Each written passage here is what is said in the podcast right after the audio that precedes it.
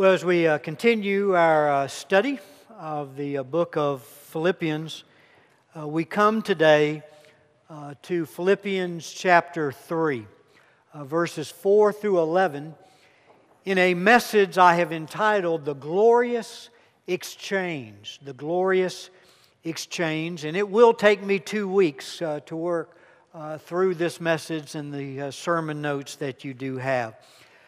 These verses contain the greatest and most dramatic salvation testimony in the entire New Testament.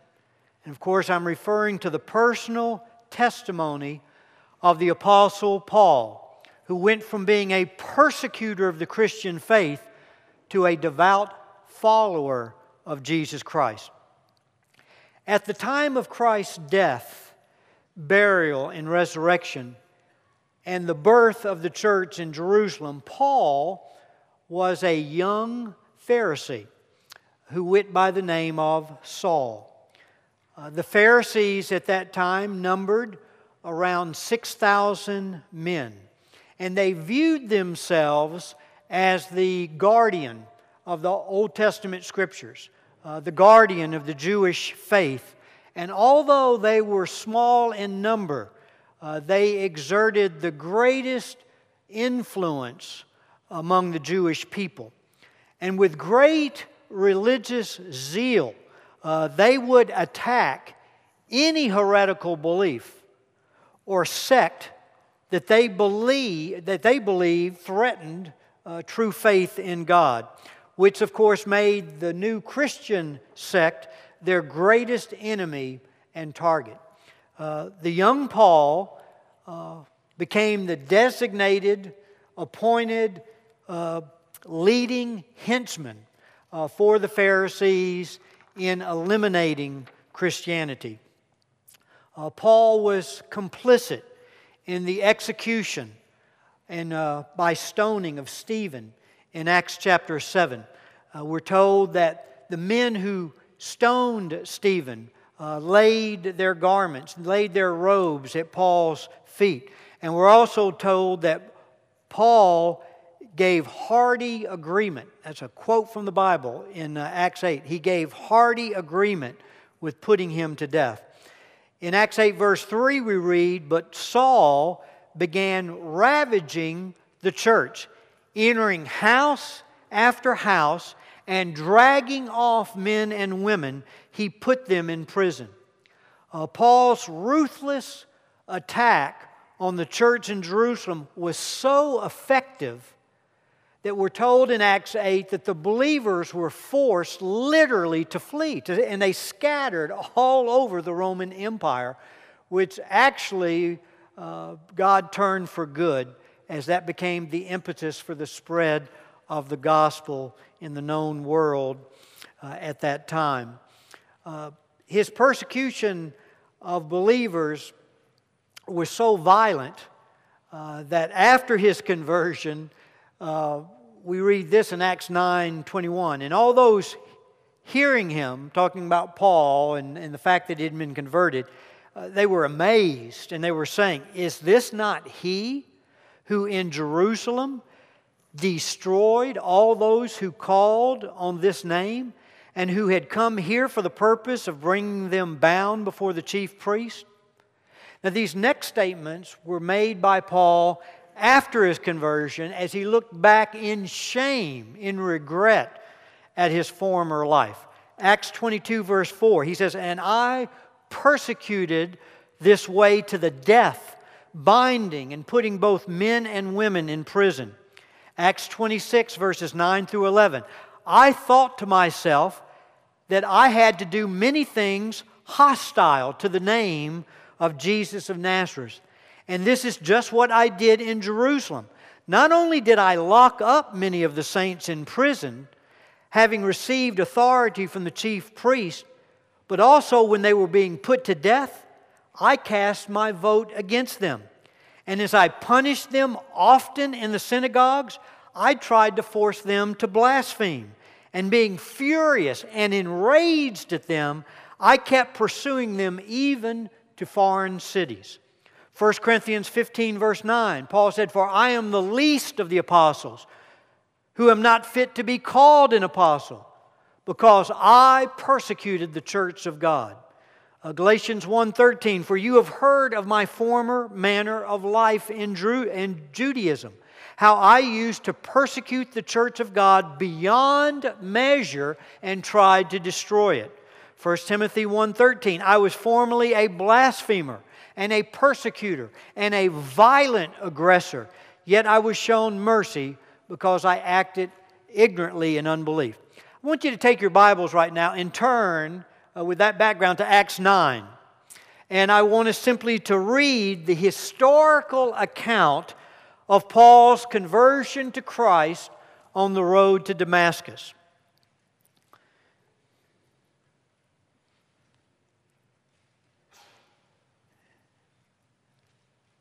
Acts chapter 9, I'll read verses 1 through 9. Now, Saul, of course, he went by the name Saul in his early years, still breathing threats and murder against the disciples of the Lord, went to the high priest.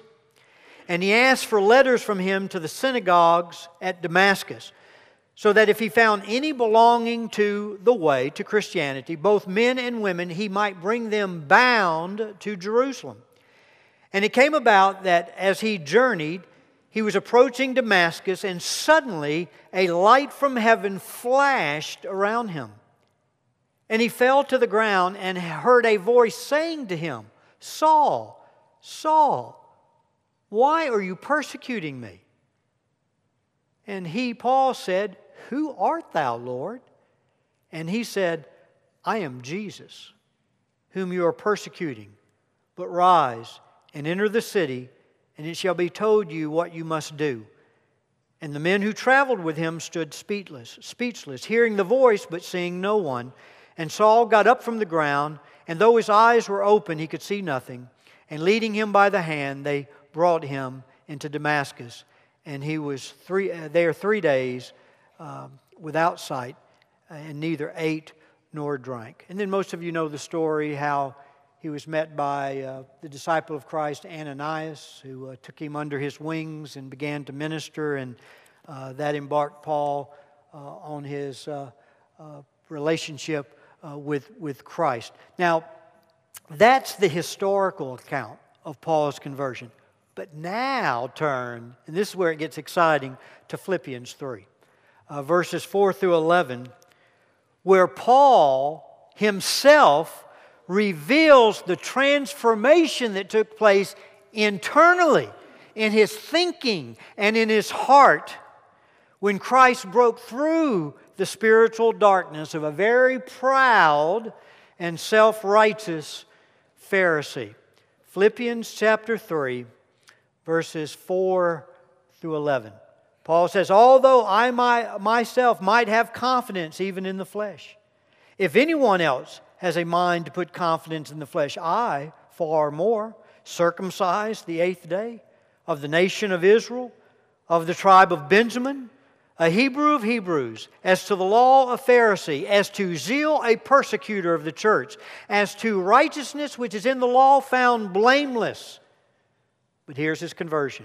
But whatever things were gained to me, those things I have counted as loss for the sake of Christ. He's opening his heart to reveal to us what happened when Christ's light penetrated his heart on that road to Damascus. And he said, Whatever things were gained to me, verse 7, those things I have counted as loss for the sake of Christ. More than that, I count all things to be lost in view of the surpassing value of knowing Christ Jesus my Lord, for whom I have suffered the loss of all things, and count them but rubbish in order that I may gain Christ and may be found in him, not having a righteousness of my own derived from the law, but that which is through faith in Christ, the righteousness which comes from God on the basis of faith, that I may know him and the power of his resurrection and the fellowship of his sufferings, being conformed to his death, in order that I may attain to the resurrection from the dead. Look at the introduction in your sermon notes. Look at that introduction in your sermon notes. In these verses, Paul shares his salvation testimony to reinforce the point he made in verse 3. And this is the connection to what preceded.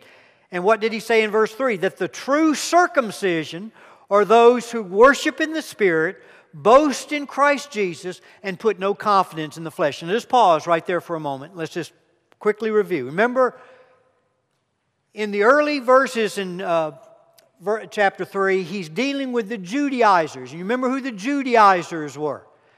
The Judaizers uh, were Jews who had uh, believed in Christ. They truly believed Jesus was the Messiah. They believed that He died, was buried for our sins, that He rose again. They believed all of that. But they said to be saved, in addition to that, a Gentile had to become a Jew. A Gentile had to be circumcised to be saved. A Gentile had to keep the law of Moses to be saved. So it wasn't faith alone they tried to add works to salvation. And these folks became, as I've mentioned the last two weeks, the greatest enemy of the Apostle Paul. Everywhere Paul went, founding churches. After Paul left, here they would come right behind him. And then they would try to deceive these individuals and, and to take them away from the simplicity of devotion in Christ, to believe that they had to be circumcised, that they had to enter the, the Jewish faith. They had to keep the, the law of Moses. And so he's addressing that in these, in the, and, and he mentions, hey, these folks, they're false. They're the false circumcision. He says, we're the true. And he says, here's a true believer. Remember, we said this is probably, verse 3, probably the most concise, beautiful definition of a believer in the entire New Testament. A believer is his one who worships God, what? In the Spirit, with the, by the Spirit of God. In other words, in a true believer, the Spirit of God takes up residence in his heart. But as he takes up residence in his heart, he changes the heart of the believer. That believer's heart now hungers and thirsts after God, loves God, adores God.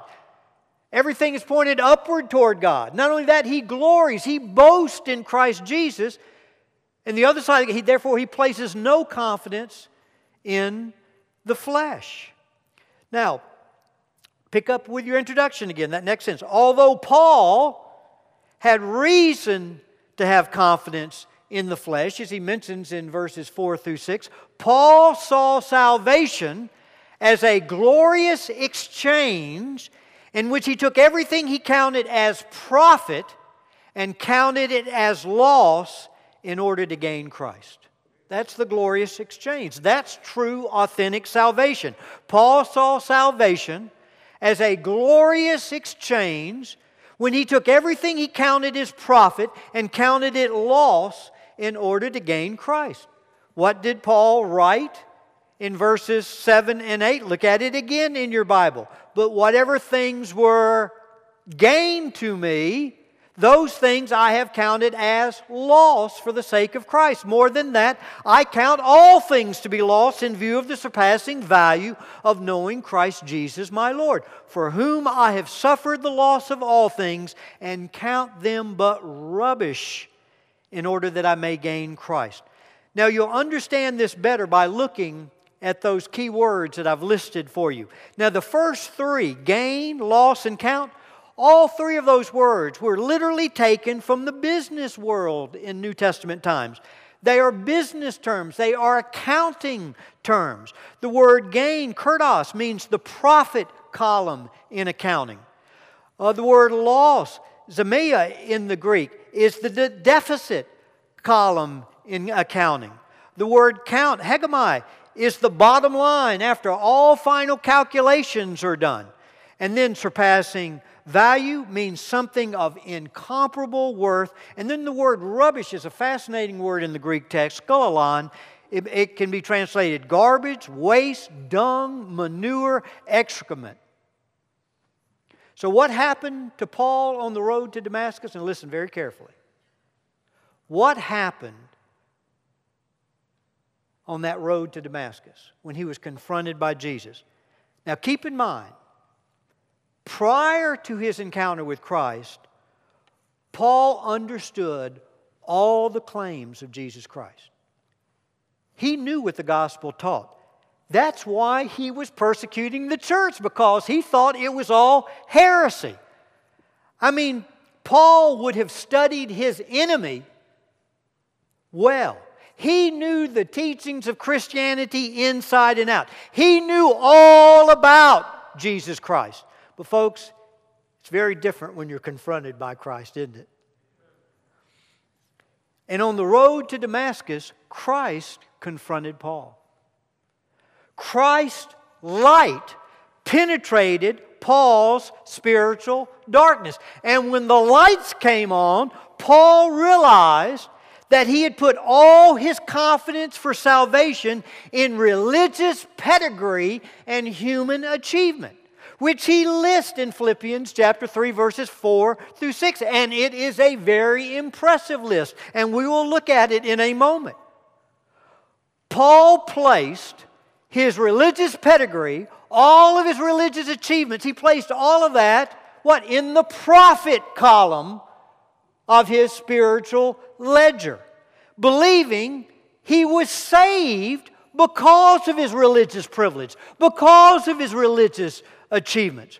Where had Paul placed Jesus Christ? He had placed Jesus on the lost side, on the liability side of the ledger. He saw Jesus as a false Messiah who had absolutely no value. Matter of fact, Paul saw Jesus as rubbish as garbage, as waste, human excrement that needed to be disposed of, and he was more than proud to do it.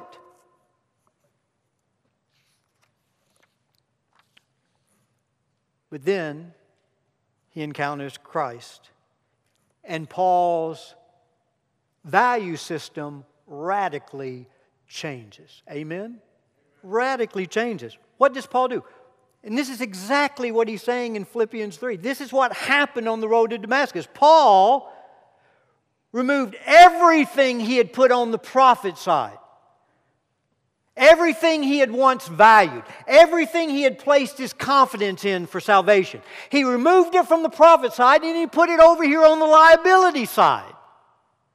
Then Paul took Jesus, who had been on the liability side, who Paul had seen nothing more than waste to be disposed of, and he places Christ on the profit side as his one treasure of incomparable worth because he finally came to realize to possess Christ is to possess eternal salvation.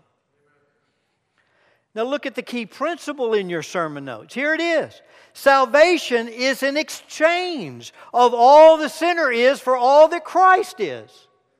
That's the essence of salvation. It is an exchange of all the sinner is for all that Christ is. Look at the next verses in your notes. It just reinforces. Jesus said in Matthew 16, verses 24 and 25, For whoever wishes to save his life shall what? Lose it. But whoever loses his life for my sake will what? Find it. For what shall it a man be profited if he gains the whole world and forfeits his soul? Or what will a man give in exchange for his soul? Look at Matthew 13, verse 44. The kingdom of heaven, and by the way, that's almost a synonymous phrase for salvation. So you could, you could actually say salvation there. Salvation is like a treasure hidden in the field, which a man found and hid. And from joy over it, he goes and sells all that he has and buys that field. And then the next verse. Again, the kingdom of heaven, or again, salvation is like a merchant seeking fine pearls. And upon finding one pearl of great value, he went and sold all he had and bought it.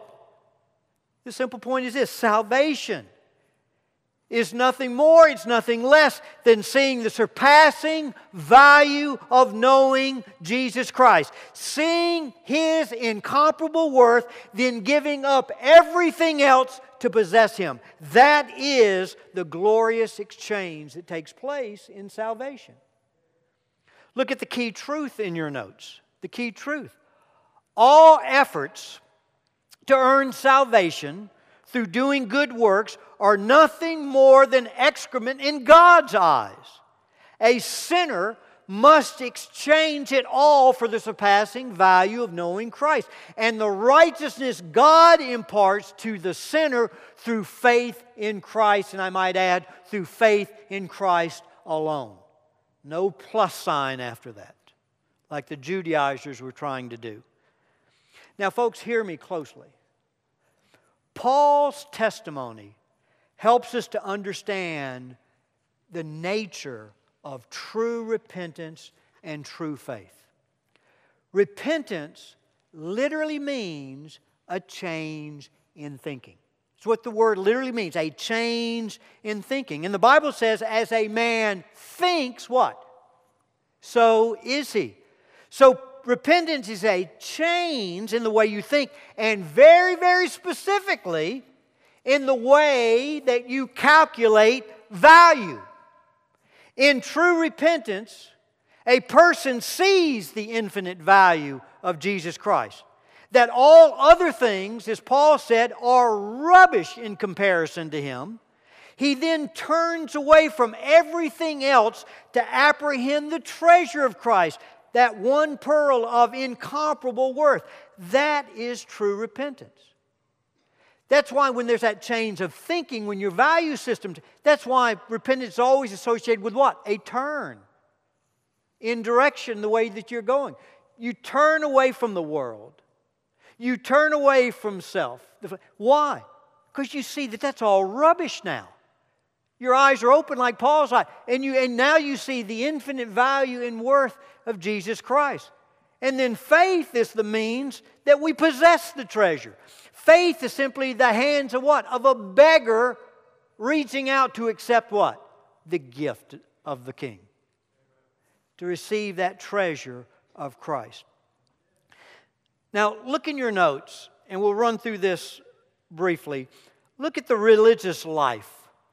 Paul once counted, or that the religious life Paul counted a loss to gain a relationship with Christ. And this is verses 4 through 7. And these are just, just direct quotes from the scripture. Notice, he mentions seven different things that he was putting his trust in for salvation. Number one, he says, I was circumcised the eighth day. In words, Paul was circumcised, which initiated him into God's covenant people. So salvation is not by religious what? Ritual. Now, we don't have circumcision today, but I want to tell you, observing the Lord's Supper is not going to save you. Baptism is not going to save you. Coming to church is not going to save you. Going to Sunday school is not going to save you. Religious ritual saves no one. But at one time, Paul was trusting in that. And then he says of the nation of Israel Paul was of Israeli descent through and through. And he was proud of his unblemished pedigree. And so here we see salvation is not by birthright. You're not born a Christian. You know, many of y'all know uh, Edward and Christy Graham, who's uh, very active in, in the church. And Edward is the father of Franklin Graham, his grandfather is Billy Graham. Well, that's some religious pedigree, that's some birthright. But the fact that he's the grandson of Billy Graham, the fact that he's the son of Franklin Graham, means nothing in the eyes of God in terms of bringing him into salvation. So no one is born into the faith. And then notice it says of the tribe of Benjamin. Uh, when the promised land was divided among the 12 tribes, the holy city of Jerusalem was included in Benjamin's territory. Tri- this is the tribe which gave the first king to Israel. Uh, this is the tribe that remained true to the Davidic covenant when the other tribes broke away. They helped Judah and Levi restore the temple. In other words, this was a very special tribe, a very esteemed tribe. So salvation is not by status, it's not by religious status, it's not by social status. And then he says, a Hebrew of Hebrews. Now, unlike many Jews during New Testament times, Paul remained firmly committed to the language to Orthodox traditions and to the customs of his ancestors. He was educated in Jerusalem under the famous Gamaliel, becoming an expert in the Hebrew Scriptures. So, salvation is not by religious traditions. Look at the fifth thing. It says, As to the law, what? A Pharisee. The Pharisees were the most elite, as we mentioned, influential, and respected group of Jewish religious leaders. Their one passion was to know, interpret, guard, and obey the laws of God. So salvation is not by religious devotion. Just because you're devoted to something doesn't necessarily mean that that's going to save you. Look at number six, as to zeal persecutor of the church. Paul was not even satisfied with being an ordinary Pharisee. He was a zealous Pharisee and, a, and the conscientious and relentless persecutor of all heretics and heretical sects. So salvation is not by religious sincerity. See, there are so many people today that think what? There are many roads to heaven. And as long as you're sincere and as long as you're devoted, you know, you're going to get in. But Jesus said, I am the way, the truth, and life, and what? No one comes to the Father but through me. There's the exclusivity of Christ. Salvation is through Christ and through Christ alone. And then look at the seventh thing as to touching righteousness, which is in the law found blameless. And this doesn't mean that he had sinless perfection. The Jews didn't believe that. I mean, he he knew that he had a sinful heart, but he's saying externally, in terms of the outward ceremonies and practices, he was blameless. So far as the observance of all the formal rules, precepts, and practices of the law were concerned, Paul measured up to the last requirement. From all outward appearances, he was the model Jew and picture of righteousness. So salvation is not by religious works. Now, take that and two observations. Number one, man's best efforts to gain God's favor grades out to a big fat zero. That's what we get from this. I mean, if anyone could have been saved by works, it was the Apostle Paul. I mean, that's exactly what he's saying. Again, look at verse 4. Although I myself might have confidence in the flesh, again, he's, he's dealing with these Judaizers. He says, they're, they're telling you that it's through the ritual, circumcision, and keeping the law and works added to your faith. Well, he says, hey, if there's anyone that should have confidence in the flesh, it should be me. And he says, if, if anyone else has in mind to put confidence, I far more. So, I mean, Paul exceeded everybody in terms of works, in terms of performance, in terms of achievement. But he, when, you, when Paul got measured by Jesus, it came out to be a big fat zero. He was a sinner just like all of us who had fallen short of the glory of God. And then notice second observation. This is very important to see. Paul was the chief of sinners, not because of wicked works, but because he believed he could earn God's salvation through religious works. I'll say that again. Paul was the chief of sinners, not because of wicked works, not because of immorality, because of lying, thieving. No, but because he believed he could earn God's salvation through religious works.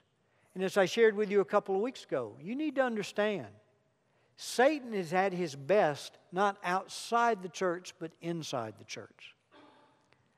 He's at his best deceiving people to help to make them think that through their religious pedigree, through their religious ritual and traditions, and through their religious achievements, they can earn their way into heaven. They put their confidence, like Paul once put his confidence in those things. And then we'll end here. Look at the glorious exchange. The glorious exchange. All the things on the profit side of Paul's spiritual ledger all the things he treasured and wrongly put his confidence in to secure eternal life, he placed on the deficit side of his spiritual ledger. He then made a single entry on the profit side Christ alone. Verse 7 But whatever things were gained to me, those things I have counted as loss for the sake of Christ. So, as we conclude, let me ask each and every one of you the most important question Have you made the glorious exchange? Now, listen to me. Have you made the glorious exchange? I didn't ask you if you prayed a prayer at some time in the past. I didn't ask you if you made a profession of faith. I didn't ask you if you've walked down the aisle. I didn't ask you if you were baptized. I didn't ask you if you were involved in a Bible study or in a Sunday school class or you tithe or whatever it might be. I ask you, have you made the glorious exchange? Open your Bible, and I will stop with this. Look at Philippians 3 one more time, verses 7 and 8. And I'm going to read these two verses again. And here's the question When I read this, am I describing you? Can you honestly say you have made the glorious exchange and this expresses what is the very depth of your heart? This expresses the very essence of what has taken place internally with you.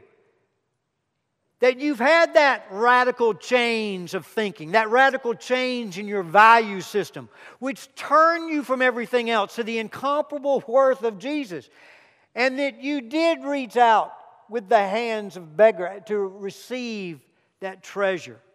So, is this you?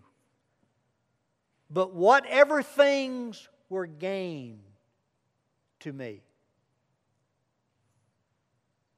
those things I have counted as loss for the sake of Christ. More than that, I count all things to be lost in view of the surpassing value of knowing Christ Jesus my Lord, for whom I have suffered the loss of all things and count them but rubbish, in order that I may gain Christ.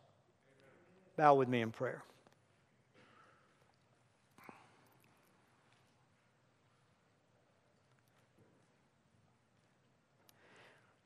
I just want to give you a few moments just to ask God to evaluate your heart. You know, these messages over the last few weeks, uh, just because of the text that we're looking at, it, it demands one to test his faith, to examine your faith, to examine your life, to see if you've experienced genuine faith.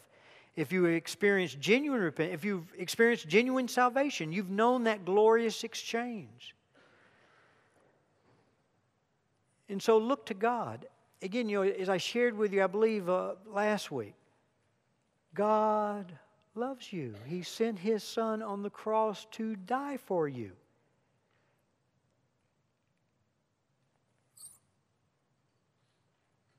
If you have been deceived in a false assurance, He wants to bring you out of that because of His love for you. He wants to bring you to this glorious exchange. Don't resist that. Don't let your pride prevent you from humbling yourself if you have been deceived and exchanging your life for His life. So let me just be quiet for a moment. Just you ask God, examine my heart. God, have I made the glorious exchange?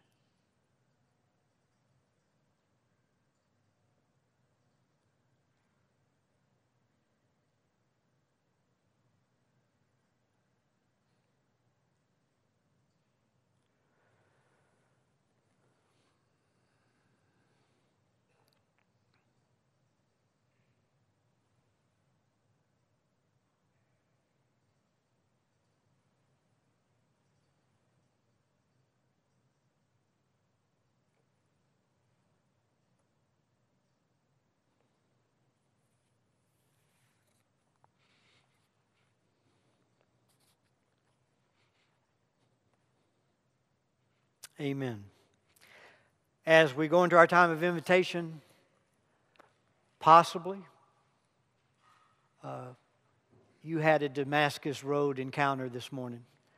The lights came on, and you realized you were valuing and placing your confidence in other things and not Christ alone.